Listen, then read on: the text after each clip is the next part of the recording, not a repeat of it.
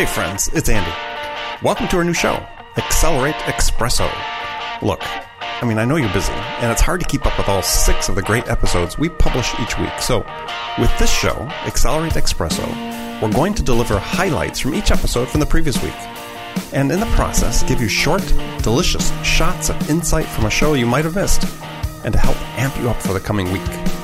Now, before we jump into it, please remember to visit iTunes or Google Play or wherever you listen to subscribe to this podcast. And while you're there, leave a review, please, for Accelerate.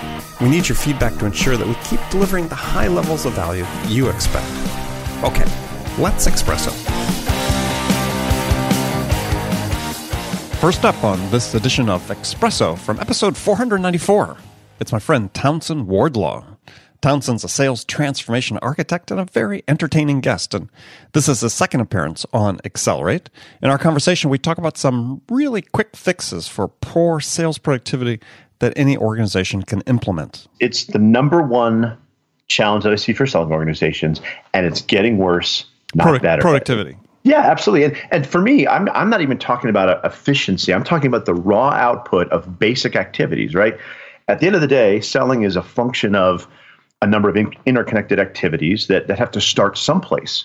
And when you go all the way to the top and you say, what's going on to drive top of the funnel activity? I don't care what it is, there's not enough. Uh, as, as I've you know shared before in the show, the things that I care about are obviously raw activity, but to me, the fundamental metric that any organization can use to assess its health is how many top of the funnel first scheduled conversations are reps or whatever you call them on a week, right? If that number is any less than eight, you're suboptimized, right? If you think about how a funnel plays out, how first conversations start turn into discovery, turn into, you know, whatever your process is, every organization can sustain a minimum of eight and, and you know, ideally even more like 10 or more top of the funnel first conversations. I'm talking a 20 minute, you know, hey, saw you on our website or, you know, whatever it is. In order to generate those conversations, you have to actually, you know, perform activities, emails, cold calls, social selling, whatever your little flavor of the month is. But when I actually look at what the reps are doing, the answer is typically one or two, right? So, so there's the the one leg of the stool is okay. So you're not on enough top of the funnel conversations. Then you say, okay, what's the root cause of that? And you go over and you look at the raw activity they're generating to try and you know create those first meetings, and you'll see 20 dials, right? 20 20 literal phone dials, uh, possibly the same amount of emails, and you kind of step back and you go, what what are these people doing all week? and I hate to slam reps and such, but you know the reality is when when you look at the problem, it almost always relates to you're not doing enough stuff. I don't know what you're doing all week. On Tuesday in episode 495, I spoke with Tim Wackel. Tim is also back on Accelerate for the second time. Good guests get invited back, as you probably notice. And as you'll see in our conversation, Tim delivers the goods with great advice about how you can create killer sales presentations. You know, I, I, my advice, uh, Andy, has always been, and, you hit the word, it's it's to rehearse. Um, oftentimes, reps think that, um, well, forget reps. I mean, I'll speak in first person. Early on in my sales career, you know, I'd be seat 21D on an American Airlines flight, and I got my laptop open and I'm going through the deck. Mm-hmm. And that little voice inside my head, he is brilliant. It's like, oh, they're going to laugh at this. Oh, they're going to go wow at this. They're going to cry when I say that. So that little voice inside your head is usually a pretty doggone good presenter. The challenge is nobody else can hear that little voice inside your head. So there's a big difference between kind of, you know, practicing in your mind and kind of thinking about it and actually physically rehearsing. So if it's a tabletop presentation, you rehearse in a tabletop environment. If it's a stand-up presentation in a boardroom setting, you you try to get as close to the real deal as possible. If it's going to be, you know, a group setting with 25 you, you, you want to try to rehearse in an environment that is going to be as similar as possible to the environment you're in. And that seems so fundamental, so basic, but oftentimes, again, it goes back to what we talked about earlier. We're running around so fast that we don't even think about doing that. And, and then we get in front of the customer and we launch, and it's like, I don't know what to say. Yeah. I don't know what to do. I'm not even confident what's on the next slide. Next up, in episode 496, Harry Mills. Harry's the author of an interesting new sales book titled Zero Resistance The Science and Secrets of Supercharging Your Sales by Eliminating Buyer Skepticism and Mistrust. Now, in this conversation, Harry and I talk about the central premise of his book, which is that the most effective way to get buyers to a decision is not through the traditional tell and sell sales model, but through buyer self persuasion. You want to check this out and then listen to the full episode on Accelerate. Yeah, and I mean, even the thing, I mean, we've talked about consultative selling and relationship generated selling, but basically, all the research shows that people have become very cynical because they feel instead of a, a seller having using an open ended conversation to take them down to pursue a list of possibilities, what they're doing is they're seducing them and guiding them down a pretty well guided path of discovery, in which and they say, and I've got that. And so that you've been led to their product. And so what sellers haven't realized, there are two ways basically of influencing someone. There is a way which is called direct persuasion, and even if it's packaged as consultative selling, it's essentially about using your reasons to influence the customer. Now, the environment's changed that the customer pushes back. And if there's any real friction or, or, push in the relationship, it even becomes harder to deliver some form of provocative or new cutting edge insult because you're getting resistance. But what they don't know, there's a much better way to sell, and it's been there for a long time, and it's been called self persuasion. And self persuasion is when people persuade themselves. But as a seller, what you do is you help them find their own reasons for wanting to buy. Now, what you're doing is when you help people find their own reasons for wanting to buy, there's no resistance, and the and and and the reason is very simple: we don't argue with our own reasons. Sure, that's the principle of consistency that that's been laid out several times by social psychologists and so on. Yeah, people have this inherent need to be consistent with their own beliefs. What I wrote in 2000, I wrote a book, and I subsequently became the Haver Harvard managed mentor on influence, and I did a lot on self persuasion. And I expected the, the sales world to rush in and take up self persuasion and incorporate it and transform all of their ways of selling, but they didn't. And about three years ago, why well, I suddenly before you, before you go on, so why why is that the case? Why do you think they haven't adopted it?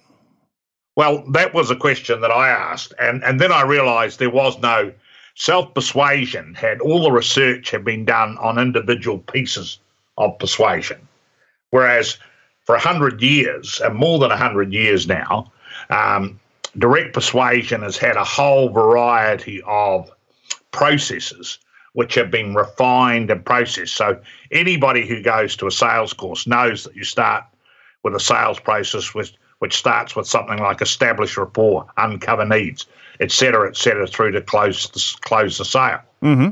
And nobody had actually developed a self persuasion process. And so what I think was happening, people would think this is a good idea, but how do I implement it? How do I train people in? So that was the first thing. And the second thing was that nobody had actually developed a set of tools, no process, no tools. It was like CRM before the computer, it was like accounting before spreadsheets. Someone had to invent the spreadsheet to make it easier to put the numbers in.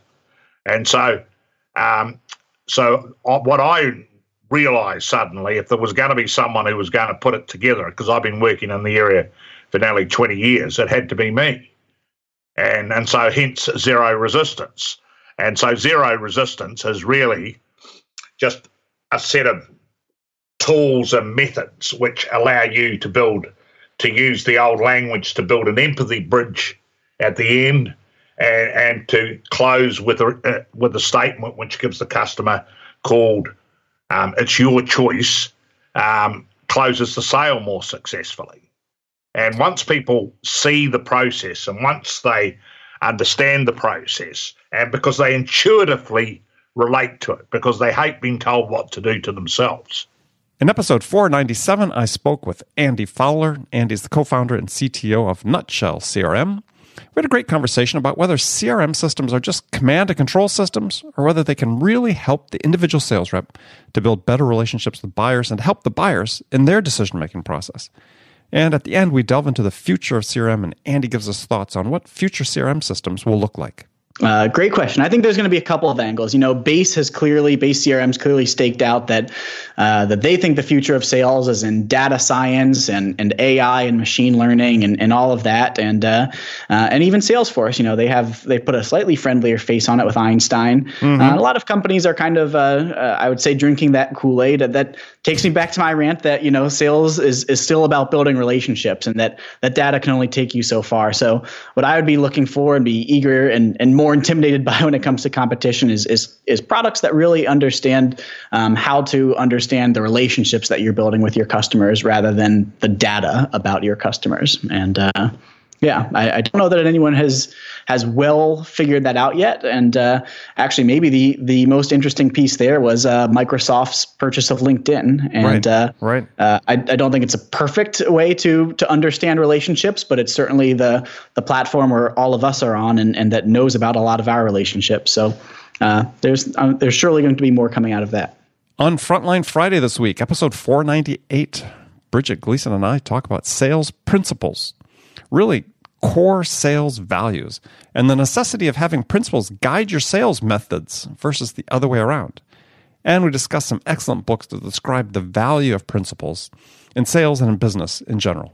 Well, I had I've had Jocko come to just specifically come to several I uh, trained several of my teams, so I brought him in at more than one place, mm-hmm. and he's fantastic. He's amazing. He's fantastic. I think Jocko is uh, Jocko is great and we focus on the customer, but we also there was a lot of there were a lot of techniques and and so I guess I'm I'm I don't know that we've maybe uh, I don't know that I think it's as dire as I think you do. uh, maybe that's it. Like I think I I think that. Um, well, I don't think the world's going to end. I don't think the uh, I don't think the world's if the world well, ends, it's going to be for other reasons. Yeah, it's not because okay, it's, it's not because sales yes, doesn't have enough customer focus. Exactly. Yeah, we have other um, threats, but but I but I do think that, that are real. But I do think that, and I'm, I'm not alone in this. That you know, certain the sales models that are very popular these days are not sustainable and are going to have to evolve fairly substantially over the next two to three years if you know companies are really going to say yeah how do we how do we really address and help and support our customers? How do we become as as amazon talks about you know obsessed with the customer? Yeah and i think a lot of it is figuring out how do we in all in the changing landscape that we're in with regards to how people buy and how they find information and seek information how do we stay obsessed and focused on them? Or i i don't know where to go find them. I don't know how to interact with them. I don't know how to, i think i think the two sort of go hand in hand. I think we're at a place where we're trying to figure out okay things are changing and the way that the customer wants us to interact with him or her is changing. And so how do i do that? Are there tools that will help me do that better in a way that the customer will find less offensive or uh, to be more helpful. Finally, episode 499 with Nancy Bleeke. She's president and chief sales officer of Sales Pro Insider. And Nancy's also back on Accelerate for the second time. And we had a great conversation about the sales behaviors that make it easier for buyers to engage with you, the seller. You want to check that out. So, for me, ditching the pitch means getting over wanting to tell people everything that you can do and not be able to it, without it being connected into something that's important to them. Meaning that you don't start conversations with pitching because like in baseball if someone's pitched at they've got some options including ducking and avoiding it. And so we we have to ditch the pitch and instead engage in conversations where we get them talking as much as us if not more. That's what i think ditch the pitch is yeah i mean i think that and I, but i think one of the and i agree. I mean I, I think when you come in, and I think it's sort of a default behavior is look, I've been loaded up by my marketing department with this, you know, this this pitch, right? And I've been trained maybe on my elevator pitch, my 30 second, and gosh, I want to use it, right? I'm burning to use it. And as you said, it's it's not not a great way to start a conversation. But one of the questions I get asked a lot is is people say, okay, well, fine, you know, we want to have a conversation, but what am I supposed to do when the customer asks? So, what do you do? How am I supposed to respond to that? How do you coach Well- people to, to respond to that? you need to have one or two sentences to be able to give context to what you do. You know, so we help companies and people grow their sales. Um, and so that we can determine whether that's something we can help you with, I have some questions for you. So I can give them context and an overview of what I do and then lead it back into, into them. In fact, this morning I um, was preparing for a second conversation with a couple of people in one business. And um, in getting ready for it, you know, I have all my notes from last time. I had the research I did last time.